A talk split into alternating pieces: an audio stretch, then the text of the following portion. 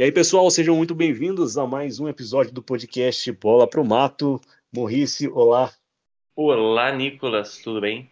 Tudo certinho por aí, meu querido? Tudo certo também. Vamos embora então para mais um episódio aqui, passar esse final de semana do futebol. Destacar aqui o Campeonato Brasileiro. Tivemos três dos quatro grandes é, do estado de São Paulo entrando em campo e os três ficaram no empate. O Santos não atuou nessa rodada. A gente explica o porquê já já. Vamos falar também de uma novidade aqui no nosso podcast, que neste domingo é, tivemos o início do campeonato amador de São João da Boa Vista, tivemos é, o começo da segunda divisão, a gente vai trazer aqui os resultados desta primeira rodada. Vamos destacar no episódio de hoje, é claro, a Premier League com um jogaço entre Liverpool e Manchester City, jogo de altíssimo nível. Teve vitória do Chelsea, teve Manchester United tropeçando mais uma vez. Na Espanha, o Atlético de Madrid levou a melhor sobre o Barcelona e o Real perdeu na rodada. E dando aquele giro pela França, pela Alemanha e pela Itália, tivemos mais alguns resultados surpreendentes. PSG sendo derrotado, Bayern de Munique também perdendo na rodada.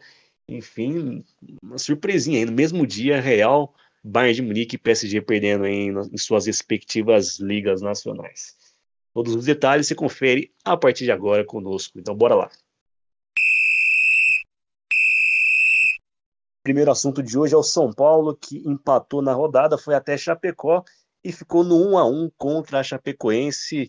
Como é que foi o desempenho deste São Paulo nesta rodada, Maurício? É, não foi bom, né? Empatar com a Chape é um resultado bem ruim, mesmo fora de casa, né? A Chape é o pior time do campeonato, é o único time que ainda não venceu nenhuma partida em casa, né? Então, é para um time que quer se classificar para Libertadores como é o caso de São Paulo, é obrigação vencer da Chapecoense. Então, realmente é um resultado bem ruim. O São Paulo está com quatro jogos é, sem perder aí, mas uh, são três empates, né? E dentre esses três empates tem esse com a Chapecoense e tem também o empate com o América Mineiro jogando em casa, né? Então são dois jogos que era para o São Paulo ter feito três pontos aí três pontos em cada jogo, acabou fazendo apenas um. Então, realmente, o desempenho não é dos melhores. Dessa vez, o Crespo fez alterações aí no ataque, né? Normalmente ele gosta de jogar com dois atacantes apenas. Dessa vez jogou com três. Entrou em campo com Rigoni, Éder e Luciano. Mas não deu muito certo, né? O São Paulo é, finalizou muito, mas faltou pontaria perdeu diversas oportunidades de gol, né? É, o, o, começo do jogo foi bem ruim, bem fraco, pouquíssimas chances é, dos dois lados. São Paulo mais com a bola, porém com dificuldade. Aí o Rigoni, é, como sempre, acaba aparecendo, né? A bola sobrou para ele ali. Ele bate muito bem de fora da área para abrir o placar. Aos 36 minutos, foi basicamente a primeira chance de gol ali. E aí no segundo tempo, São Paulo volta mais tranquilo, né, com 1 a 0 no placar. E teve várias oportunidades para abrir o 2 a 0, né? Só que pecou muito na finalização, como eu disse. E aí a bola puniu, né? A Chapecoense começou a gostar do jogo. É, aquele 1 a 0 foi se arrastando e a Chape percebeu que, que dava para empatar. Então a, a Chape melhorou, começou a ocupar mais o, o campo ofensivo e conseguiu empatar, né? Acho que não foi nenhuma surpresa o empate, porque o São Paulo é, não estava bem, já tinha perdido umas oportunidades, então quando isso acontece no futebol, normalmente o time toma gol. E foi o que aconteceu, a Chapa empatou, o, o Caleri até entrou lá no lugar do Éder, mas não resolveu muito, pelo contrário, né? Assim, é, ele perdeu o gol também, foram duas chances claríssimas de gol ali no segundo tempo São Paulo, uma com o Rigoni, outra com o Caleri e as duas perdidas. Então, realmente um empate muito ruim para São Paulo. São Paulo que não consegue se desgarrar ali da parte de baixo da tabela. Tá difícil, né? Para quem quer Libertadores é muito pouco. É, hoje saiu a notícia de que o Crespo continua, né? Tivemos uma reunião lá no CT da Barra Funda é, o Crespo e sua comissão técnica foram cobrados É, tem que vir o resultado nessa quinta-feira contra o Santos, que é outro time que está mal, né? Então, se vier mais um tropeço contra o Santos, eu acho que será o fim da linha do Crespo no São Paulo. Você não consegue embalar aí o tricolor paulista, fica aí apenas na 13 terceira colocação, zona intermediária aí da, da tabela. É, não tanto acima né, da zona de rebaixamento, mas também não tanto abaixo da zona de classificação, mas não consegue evoluir, não consegue embalar mesmo o São Paulo.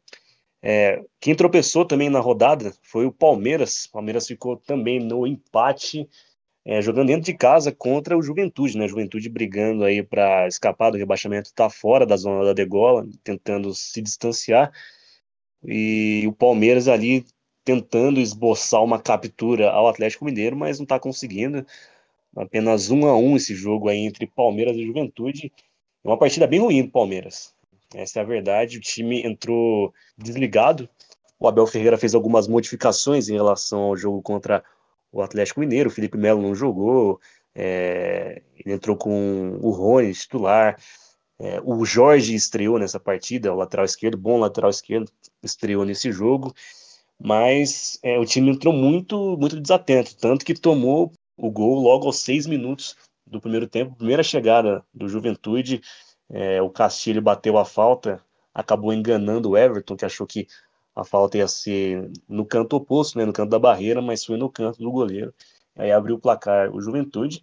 Depois disso, o Palmeiras ficou numa lentidão, é, não conseguia fazia as triangulações e tinha jogadores importantes, né? Apesar das mudanças em relação ao jogo contra o Atlético, estava com o Gustavo Scarpa, com o Zé Rafael, com é, na zaga ali o Gustavo Gomes, que é um dos principais zagueiros, mas não conseguiu dar andamento de fato o, o, o Palmeiras nas jogadas. É algo que costuma acontecer até com certa frequência, né? O Abel Ferreira às vezes é cobrado por não dar um dinamismo, né? Não explorar mais é, não tirar mais da capacidade dos jogadores, e esse jogo ficou evidenciado. Né?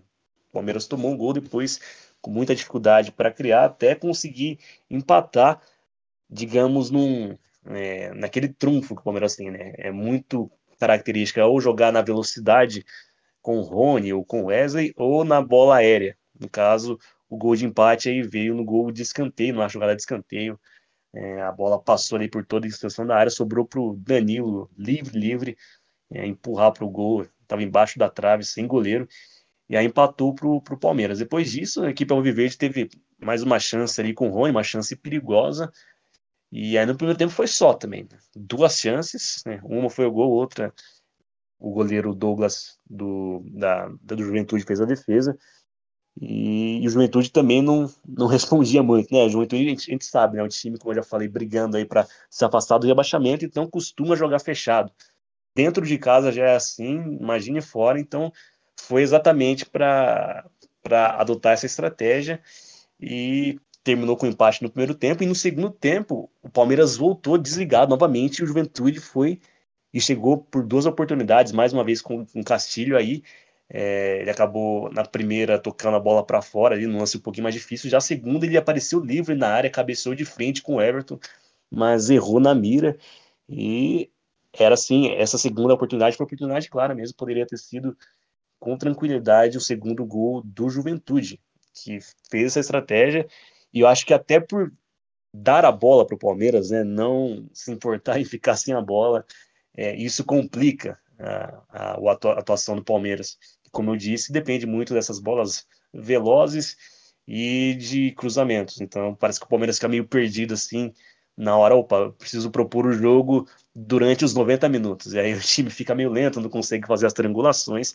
E foi essa a tônica da partida. Né? Depois dessas duas chances aí rápidas do Juventude no segundo tempo, o Palmeiras teve uma oportunidade depois com o Gustavo Scarpa numa cobrança de falta, mais uma vez uma bola parada, a bola pegou na trave e aí foi só, né? Desempenho muito pobre do Palmeiras, com o elenco que tem, com as peças, jogadores muito bons aí que tem em seu elenco, é, não conseguiu entregar muito, poucas chances criadas e ficou nesse empate por um a um. E aí deixa o, o Atlético disparar, né? O Atlético agora abre 10 pontos de vantagem em relação é, ao Palmeiras, que é o segundo colocado, então o título se encaminha cada vez mais para as mãos do Galo o Abel Ferreira precisa corrigir esse aspecto do time, nessa né, falta de concentração, porque tudo bem, o jogo do ano acaba sendo aí a final da Libertadores contra o Flamengo, mas nesse meio tempo tem é, um campeonato brasileiro para ser disputado e que não pode ser desprezado, né? Você precisa pelo menos garantir a vaga na Libertadores. E o time parece que quando ou tem que propor a, o jogo, ou quando a partida não tem um apelo assim de decisão, vem meio desligado, meio que se perde e não consegue os resultados. Portanto, o Palmeiras precisa melhorar aí até para poder chegar com moral na final da Libertadores.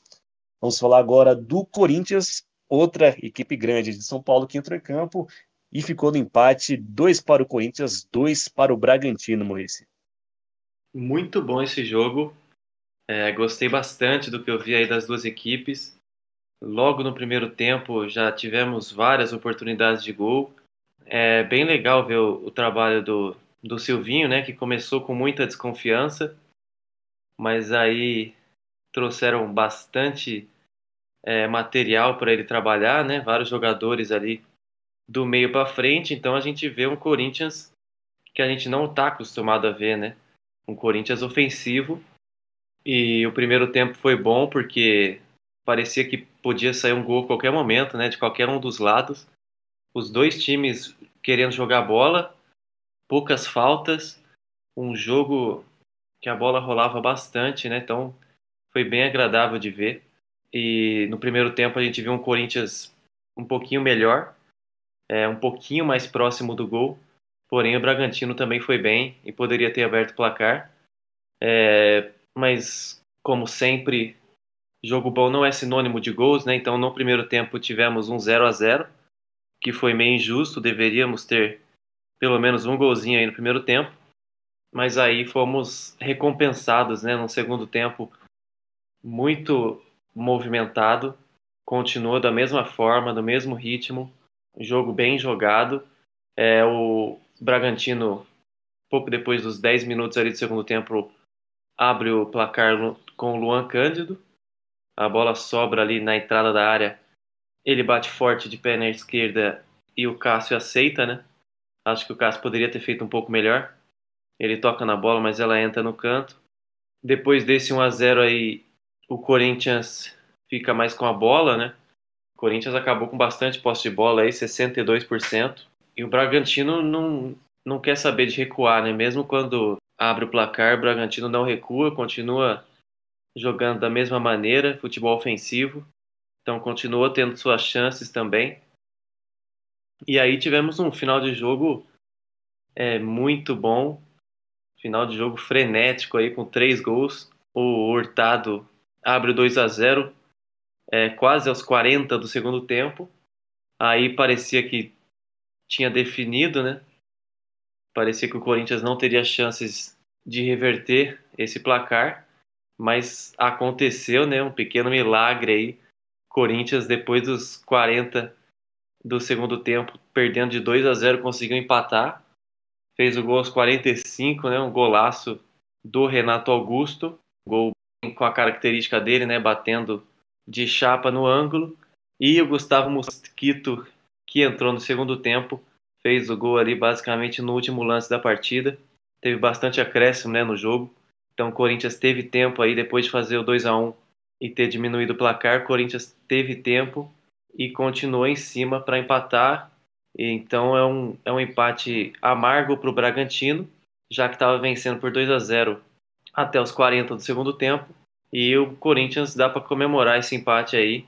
Continua no G6 e empatou fora de casa contra uma equipe que é muito dura de se enfrentar, né? Bragantino está na final da Sul-Americana.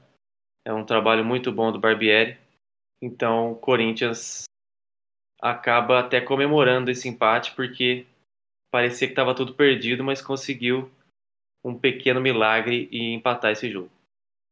Com o resultado, o Bragantino fica na quinta colocação com 34 pontos e o Corinthians aparece na sexta colocação com os mesmos 34 pontos. Nessa rodada, o Santos não atuou, não entrou em campo, isso porque as equipes se reuniram na semana passada com a CBF e decidiram né, liberar a volta dos, do público aos estádios, né?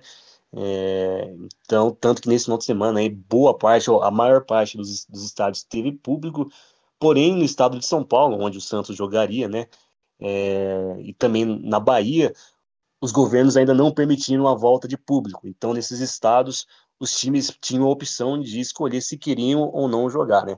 No caso do Palmeiras, o Bragantino, o Corinthians, que também jogaram no estado de São Paulo, preferiram não adiar seus jogos e atuar sem, sem público. Já o Santos preferiu aí é, adiar seu jogo.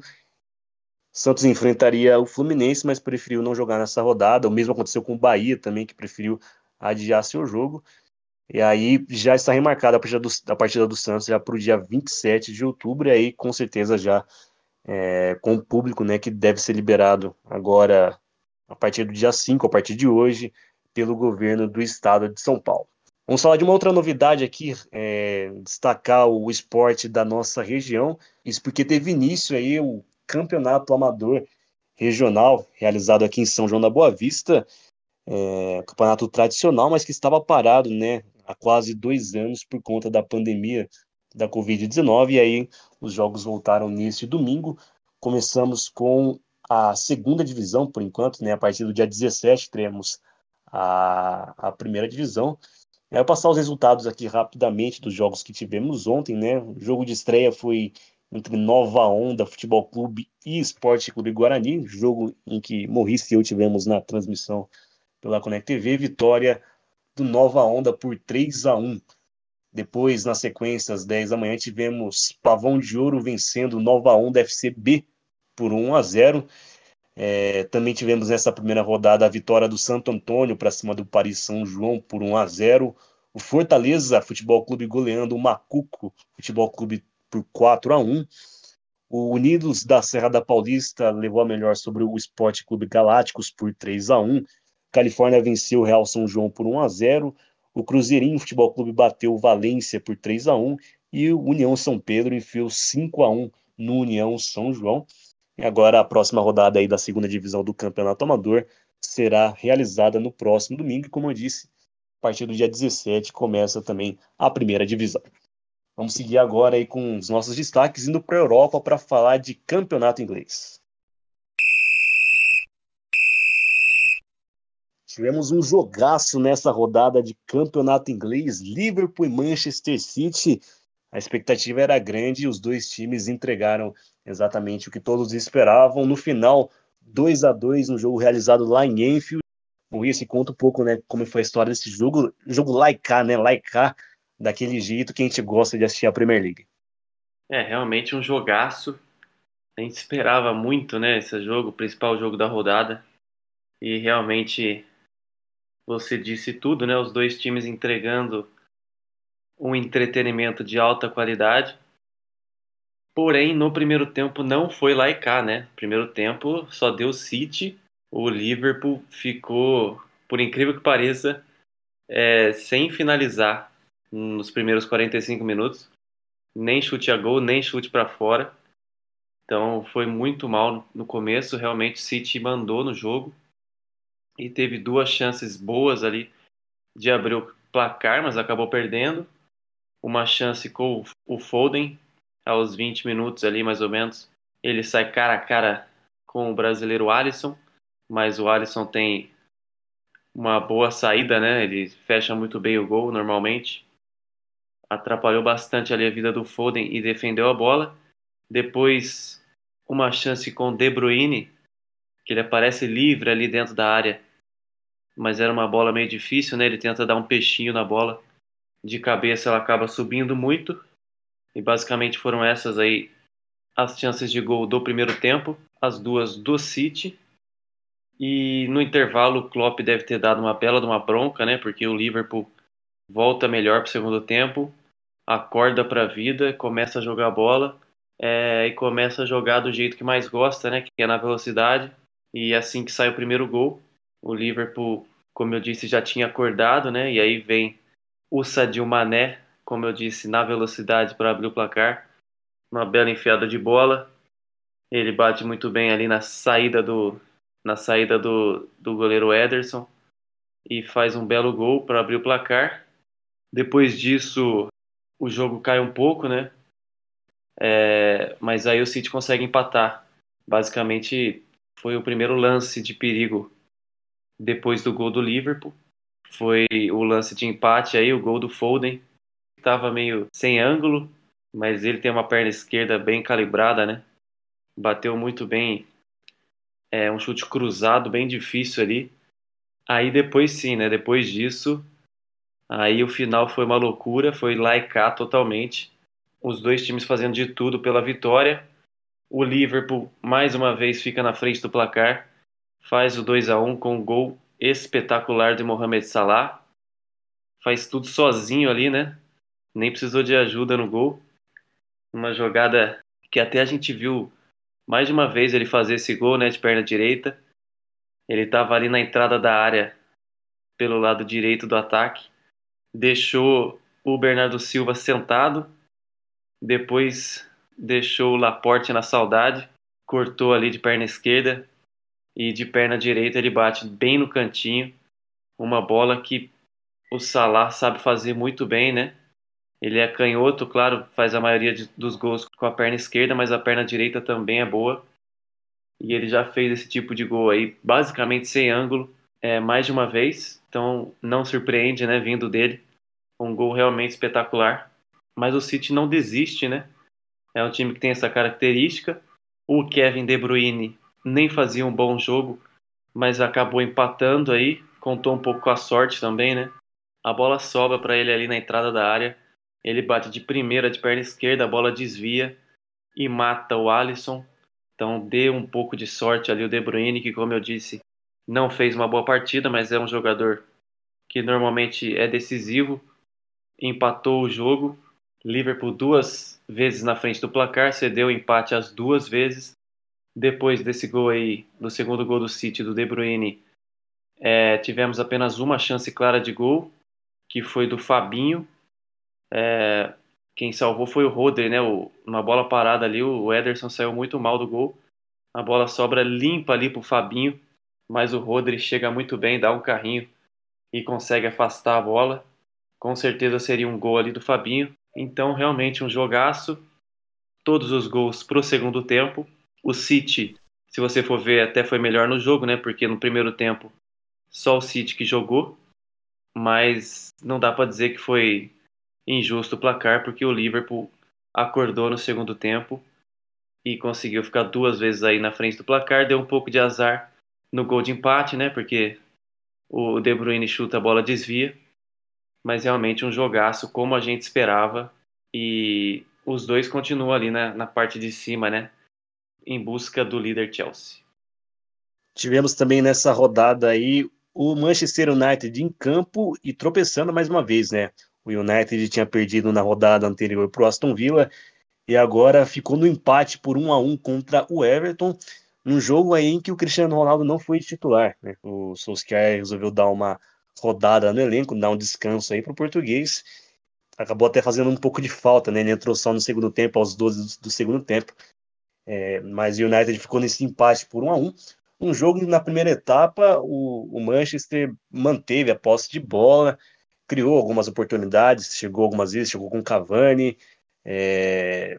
O Marcial teve oportunidades, mas acabou perdendo, não conseguiu concluir da melhor maneira possível. Greenwood também teve chances, é... mas não chances tão claras assim de gols. Tirando a do Cavani, foi uma cabeçada ali para uma boa defesa do Pickford. É... As outras jogadas ali tiveram algum perigo, mas não assim a ponto de assustar realmente o, o time do Everton. E, e, o United naquela característica, né? Sempre com a posse de bola, sempre criando, mas com essa dificuldade mesmo de chegar ao gol, né? Foi a tônica desse jogo e, e foi essa, essa nessa levada durante o primeiro tempo inteiro, até que numa jogada ali muito bem trabalhada, é, passando da direita para a esquerda, a bola passou pelo Bruno Fernandes, o grande assistente da Premier League, ele acionou o Marcial, que não vinha fazendo uma boa partida, né? Ele estava jogando ali pelo lado esquerdo, é, recebeu o passe do Bruno Fernandes e abriu o placar 1 a 0 para o Manchester United já aos 43 do primeiro tempo, né? Como eu disse, o United com dificuldade para criar.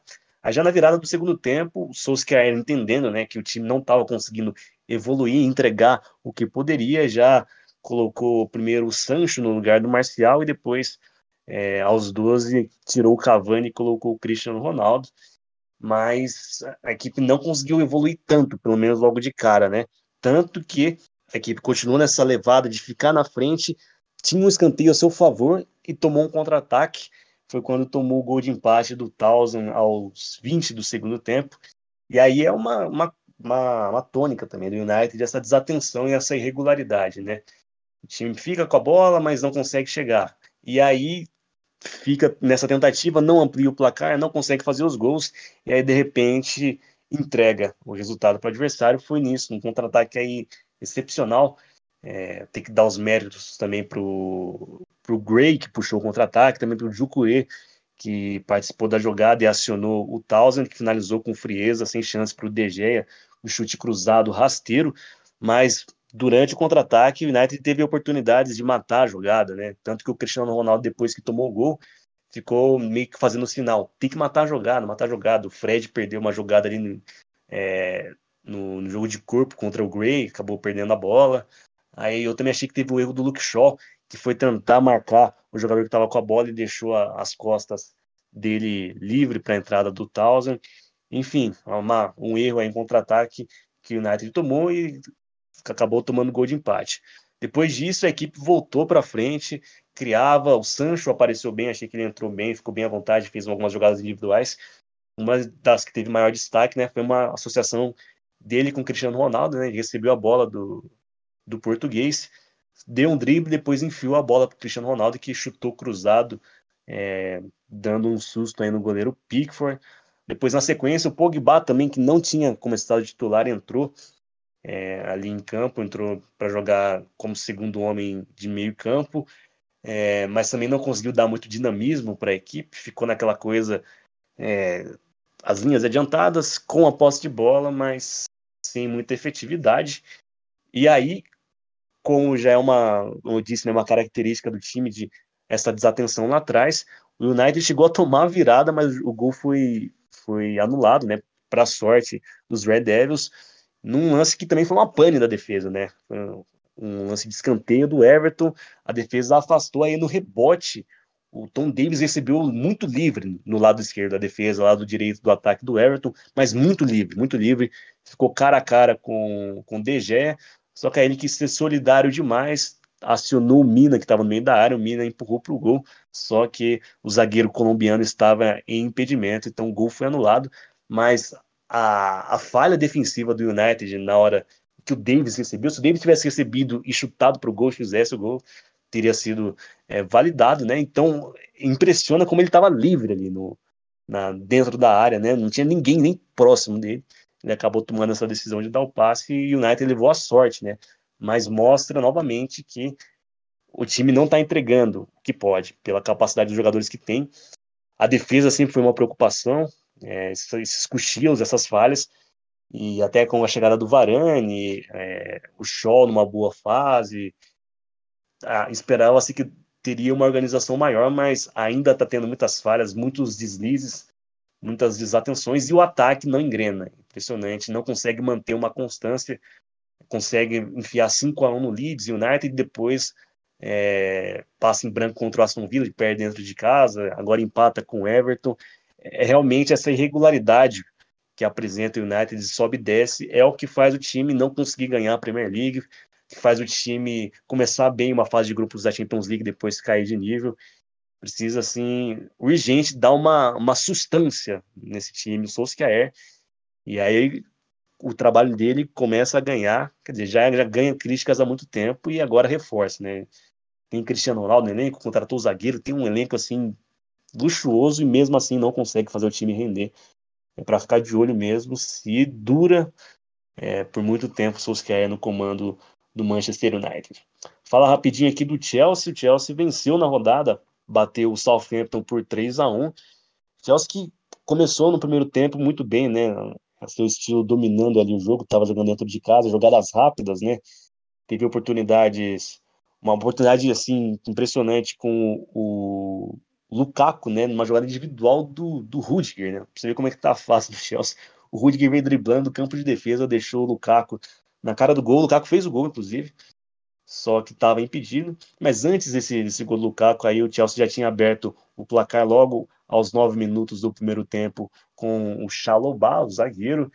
Teve esse gol anulado com o Lukaku. Depois o Timo Werner fez é, um gol que também foi anulado, né? O Timo Werner tem esse histórico, né? Ele fica muito impedimento. Nesse caso aí, o gol foi anulado porque teve uma falta do Aspilicueta no começo da jogada. Mas, assim, o primeiro tempo muito bom. O Chelsea criando, não dando muito espaço para o Southampton, que chegou numa bola apenas um chute para fora ali, passando perto do goleiro Mendy, mas no primeiro tempo domínio é, dos Blues com um gol e com dois gols anulados. Né? Na segunda etapa, o Chelsea voltou um pouco é, num ritmo um pouco mais lento, né? Tanto que logo aos 16 minutos é, da etapa complementar acabou tomando gol de empate ali do Ward Prowse num pênalti cometido pelo Tyrrell e aí deu aquela acordada né, no Chelsea, que, como eu disse, voltou meio dormindo aí do intervalo. E aí começou a adiantar e meter aquela pressão para cima do Southampton, meter a pressão, pressão, pressão, até que conseguiu mais ao final da partida, né? Chegar ao segundo gol com o time Werner, dessa vez valendo, né? Era uma, foi uma jogada do Aspilicueta, novamente o cruzamento rasteiro, e aí dessa vez o gol valeu, ele complementou para o gol. E aí no finalzinho um gol meio confuso, um bate-rebate maluco. É, por fim, o tio completou para o gol. o gol foi até validado por conta do recurso tecnológico, né, que avisa no relógio do juiz quando sai o gol. E, mas muito também desse crescimento do Chelsea no segundo tempo, né, é, se deu por causa da expulsão do próprio Ward Prowse, né? Ele fez o gol de pênalti, depois ele deu uma, uma entrada assim maluca, é, totalmente estabanada para cima do Jorginho numa saída de bola. Ele chegou num carrinho deslizando com a sola. Sorte que não acertou em cheio o Jorginho, senão poderia ter sido, uma lesão mais grave. E aí o juiz deu amarelo no primeiro momento, depois expulsou. Aí a partir daí, né, depois dessa expulsão, o Chelsea cresceu e conseguiu construir o resultado. Né? Então foi um primeiro tempo bom da equipe do Chelsea, um segundo tempo que começou abaixo e depois da expulsão soube aproveitar a superioridade numérica e conseguiu aí faturar mais esses três pontos. Chelsea segue firme e forte na disputa do título da Premier League. Passar a classificação aqui do campeonato inglês, depois de sete rodadas disputadas, o Chelsea é o líder com 16 pontos. Em segundo lugar aparece o Liverpool com 15. Em terceiro, o City. Em quarto, o Manchester United. Em quinto, o Everton. E em sexto, o Brighton. Todas essas equipes eu citei a partir do City com 14 pontos. Na oitava colocação aparece o Tottenham com 12 pontos. É, o Arsenal fica ali numa modesta 11 primeira posição. E na zona de rebaixamento, o Burnley, o Newcastle e o North City. Dados os destaques da Premier League, a gente passa agora para falar do Campeonato Espanhol. E tivemos clássico aí nessa rodada do Campeonato Espanhol, Atlético de Madrid contra Barcelona, e deu Atlético 2 a 0 com direito a gol de Luizito Soares contra sua ex-equipe, Morrice. É, rapaz, a fase do Barcelona é muito complicada. É, o próprio Piquet resumiu bem o jogo, né? Ele falou o seguinte, abre aspas, poderíamos jogar mais três horas que não marcaríamos um gol. Então, beleza deu essa declaração depois do jogo, falando que a situação realmente é muito complicada. E tá evidente né, que o Barça é, tá num declínio absurdo. É, outra coisa que evidencia aí a, a fase ruim é, são dois garotos aí no time titular, né? Dois garotos é, da base, o Nico Gonzalez, de 19 anos, e o Gavi, de apenas 17 anos. Os dois precisam ser bastante utilizados aí é, na, na temporada, porque simplesmente não tem elenco, né? E várias lesões também, né? Ansu Fati voltando de lesão, o Dembélé também lesionado e o time não tem dinheiro para contratar, né? Então realmente está complicado. E a estratégia do Atlético muito bem definida desde o começo, né?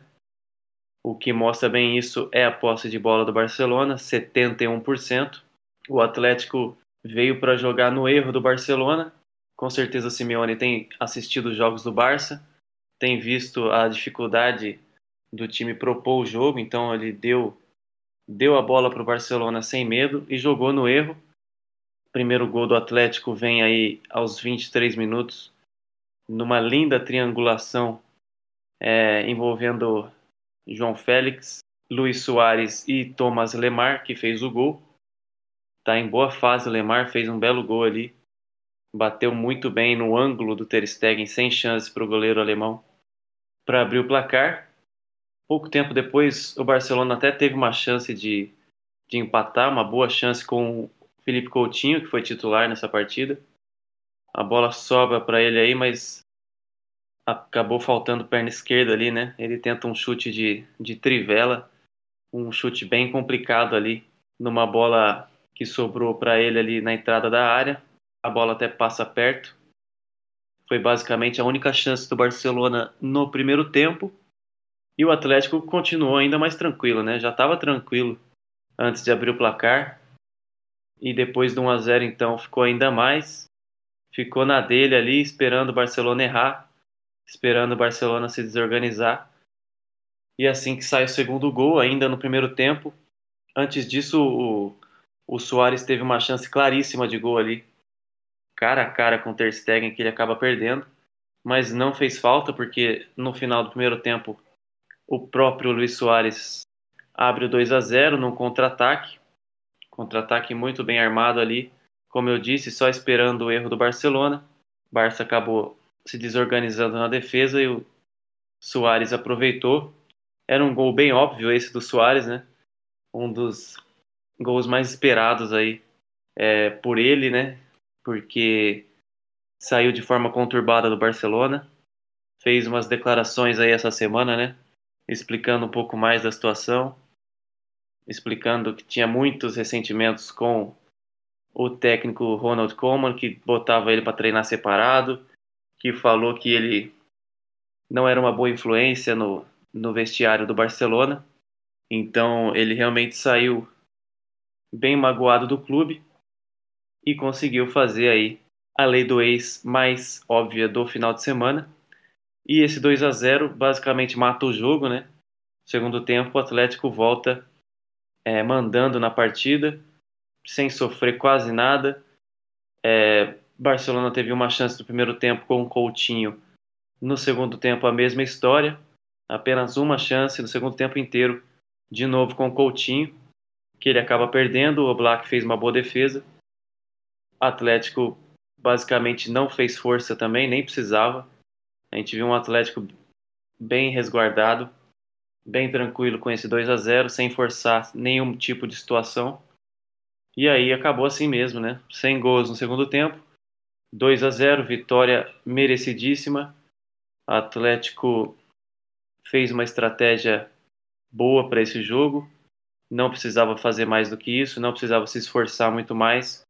Venceu um time que está bem fragilizado e o Atlético segue aí na busca do líder Real Madrid.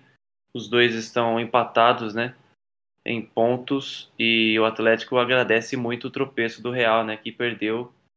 Você vai falar aí, né, Nicolas, agora dessa derrota bem surpreendente do Real Madrid. Exatamente, Maurício. Real Madrid perdeu nessa rodada para o Espanhol por 2 a 1 é, O Ancelotti deu uma alterada aqui na escalação, tentou colocar um meio de campo bem leve, né, com Kroos, Valverde, Modric e Camavinga, mas acabou não dando certo. O Real não conseguiu criar muitas oportunidades nesse jogo, né? Começou até com uma chance ali numa associação entre a dupla principal até aqui no Campeonato Espanhol, Vinícius Júnior e Benzema. É, Vinícius Júnior deu um passe calcanhar, Benzema foi costurando, mas na hora de finalizar acabou sendo travado.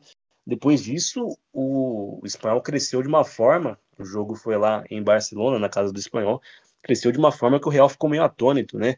É, essa partida aí, esse bom desempenho do Espanhol, que surpreendeu o Real Madrid, hum, passou muito pela, pela boa atuação do Alex Vidal, né? Ele que é jogador do Barcelona, foi muito bem nessa partida.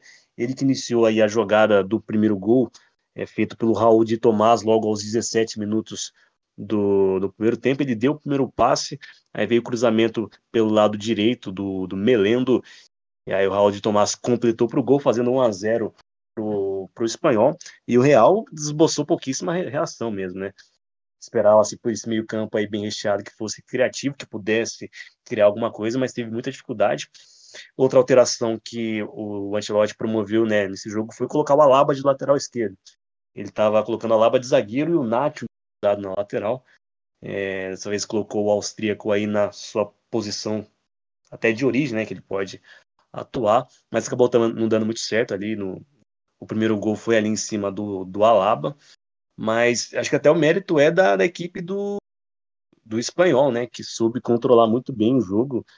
É, depois, logo no início, no início do segundo tempo, né, aos 15 minutos, o Alex Vidal, como eu disse, o destaque do jogo, fez uma jogada individual muito bonita, né, deu uma caneta ali no, no Nacho Fernandes e bateu na saída do Courtois, ampliando o placar, fazendo 2 a 0 e o espanhol teve a chance ainda de fazer 3 a 0 no contra-ataque muito bem armado. O Darder ficou cara a cara com o, o goleiro Courtois, mas na hora de finalizar, finalizou muito torto, desperdiçou a oportunidade. E aí, depois disso, né, essa finalização errada aí do, do Darder foi ali pouco antes dos 20 minutos do, do segundo tempo. E aí, depois disso, o Real começou a fazer uma blitz, né?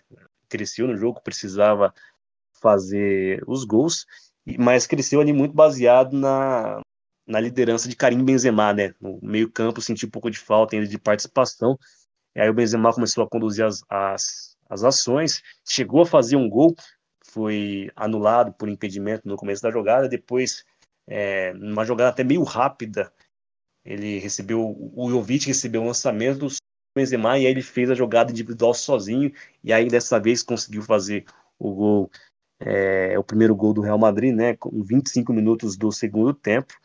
E aí depois o Real começou a martelar, martelar, cercar, rondar a área do espanhol, até que conseguiu chegar ao segundo gol, porém foi anulado. Mais uma vez uma participação do Benzema, ele escorou. Hazard deu uma bela finalização de perna direita, mas é, o Benzema na hora que fez o pivô estava em impedimento, então o gol foi anulado e o Real acabou aí amargando essa derrota. Mas eu dou até um, um grande destaque, mais uma vez, né, para essa equipe muito bem armada aí do espanhol, e principalmente a boa atuação de Alex Vidal. E o Real ainda, apesar de ser o líder ainda da, de La Liga, ainda tentando encontrar a sua escalação ideal, é, ajustar a defesa, meio campo ainda tentando ver se o Camavinga vai ser titular. Esse jogo aí não contou com o Casemiro, mas quem que vai ocupar esse meio de campo. O Casemiro acabou fazendo falta até para marcação. Enfim, o Ancelotti ainda tendo algumas coisas para ajustar e principalmente essa dependência, né, de Vinícius Júnior e sobretudo do Benzema, né?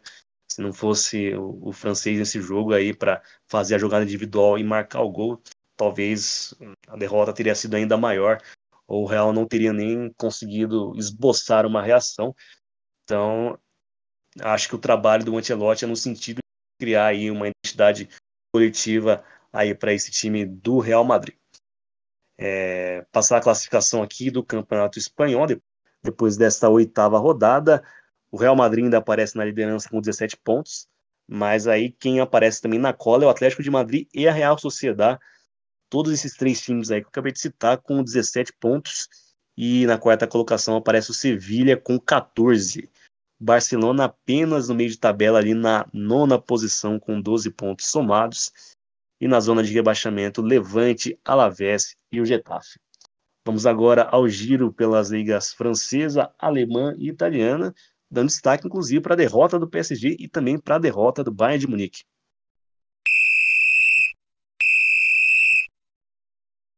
Vamos lá então para o último bloco do nosso podcast, sempre com o giro Vamos começar pela Ligue 1, campeonato francês.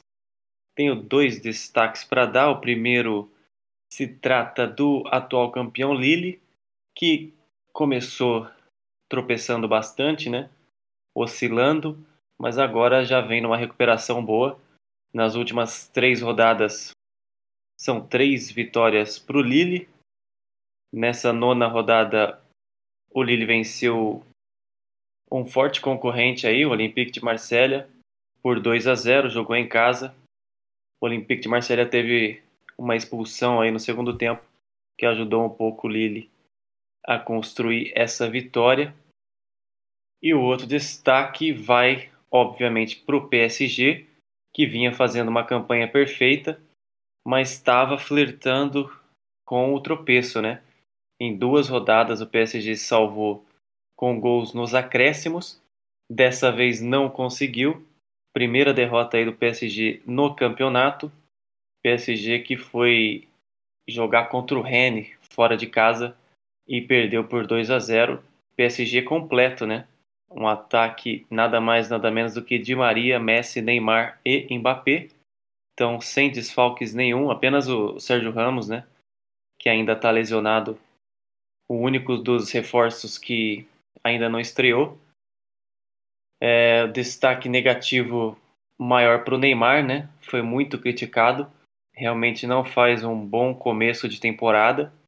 Mais uma vez muito abaixo aí. Não jogou bem. O Messi também, obviamente, sempre que o time perder e ele não conseguir contribuir, vai sofrer muitas críticas. Então, temos aí a primeira derrota do líder do campeonato. Uma derrota que não faz tanta diferença assim na, na classificação, né? PSG continua com uma vantagem boa aí. São oito vitórias em nove jogos. PSG líder com 24 pontos, seis pontos à frente do vice-colocado que é o LAN, que tem 18. Terceiro e quartos colocados Nice e Angers, ambos com 16 pontos. E o Lille, que é o atual campeão, é, são três vitórias seguidas, mas ainda está ali quase no meio da tabela, na oitava colocação. E na zona de rebaixamento temos Metz com 6 pontos, Stade Bertois com 19 pontos e na lanterninha continua Saint-Étienne com apenas 4 pontos conquistados em 9 partidas. Dar o destaque agora para o campeonato italiano. O Napoli, líder Napoli, segue voando. Sete jogos, sete vitórias. Dessa vez o triunfo veio sobre a Fiorentina por 2 a 1 Ótimo início de campeonato aí pela, é, feito pela equipe comandada pelo técnico Luciano Spalletti. Realmente surpreendente, 100% de aproveitamento.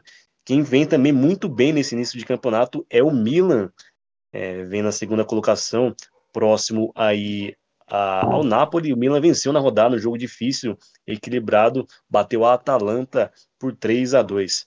A Roma, que também briga ali em cima, venceu o Empoli por 2 a 0. Também tivemos a vitória da atual campeã, a Inter de Milão, 2 a 1 para cima do Sassuolo, e a Juve também agora embalando a segunda vitória consecutiva, vencendo o Torino, né, o clássico ali da cidade de Turim, vencendo por 1 a 0. É, vamos para a classificação aqui do Campeonato Italiano. Temos o Napoli na liderança com 21 pontos, o Milan em segundo com 19, né? O Milan segue é, invicto, né? Com seis vitórias e o empate. Na terceira colocação, a Inter de Milão com 17 pontos. Em quarto, a Roma com 15 pontos. A Juve já aparece aí numa situação um pouquinho melhor do que estava, né? Já está na sétima colocação com 11 pontos. É a Atalanta em oitavo também com 11 pontos. Na zona de rebaixamento estão aí o Salernitana com 4 pontos, o Spezia com 4 e o Cagliari com 3 pontos. É, mas interessante ver mesmo esse início avassalador do Napoli e o Milan, né? É, voltando aí essa, nessa temporada tá na, na Champions League e agora começando muito bem o campeonato, tem tudo aí para brigar até o fim, aparentemente pelo menos. Né? A gente vê a Juve aí evoluindo, temos uma Inter que parece que apesar de ter perdido aí muitos jogadores, perdido seu técnico, está começando bem o campeonato e a Juve, né, sempre vindo na arrancada, deve brigar lá em cima, mas interessante voltar a ver o Milan figurar nas primeiras colocações, lugar que ficou por muito tempo distante. Para fechar a conta, vamos então de campeonato alemão. Tivemos a sétima rodada da Bundesliga nesse final de semana e a zebra passeou na Europa, né? Já falamos aí da derrota do Real Madrid, da derrota do PSG e o Bayern também perdeu. Impressionante aí várias zebras nesse final de semana. Bayern jogando em casa perdeu para o Eintracht Frankfurt por 2 a 1. Realmente uma atuação bem abaixo do que a gente está acostumado. Bayern vinha numa sequência muito positiva aí, quatro vitórias seguidas, mas agora tropeça, porém não deixa a liderança. O Borussia Dortmund venceu o Augsburg por 2 a 1 gols de Rafael Guerreiro e Julian Brandt. Mais uma vez, Borussia jogando aí sem o Haaland. Tem sido um problema, né? Mas dessa vez não precisaram do Cometa Haaland para vencer. Jogando em casa contra o Augsburg 2 a 1 então pro Borussia Dortmund. O último destaque vamos dar para o Bayer Leverkusen, que encostou na liderança, né? É o vice-líder por critério de desempate, né? Por conta do saldo de gols. Tá numa sequência boa aí, terceira vitória seguida do Bayer Leverkusen.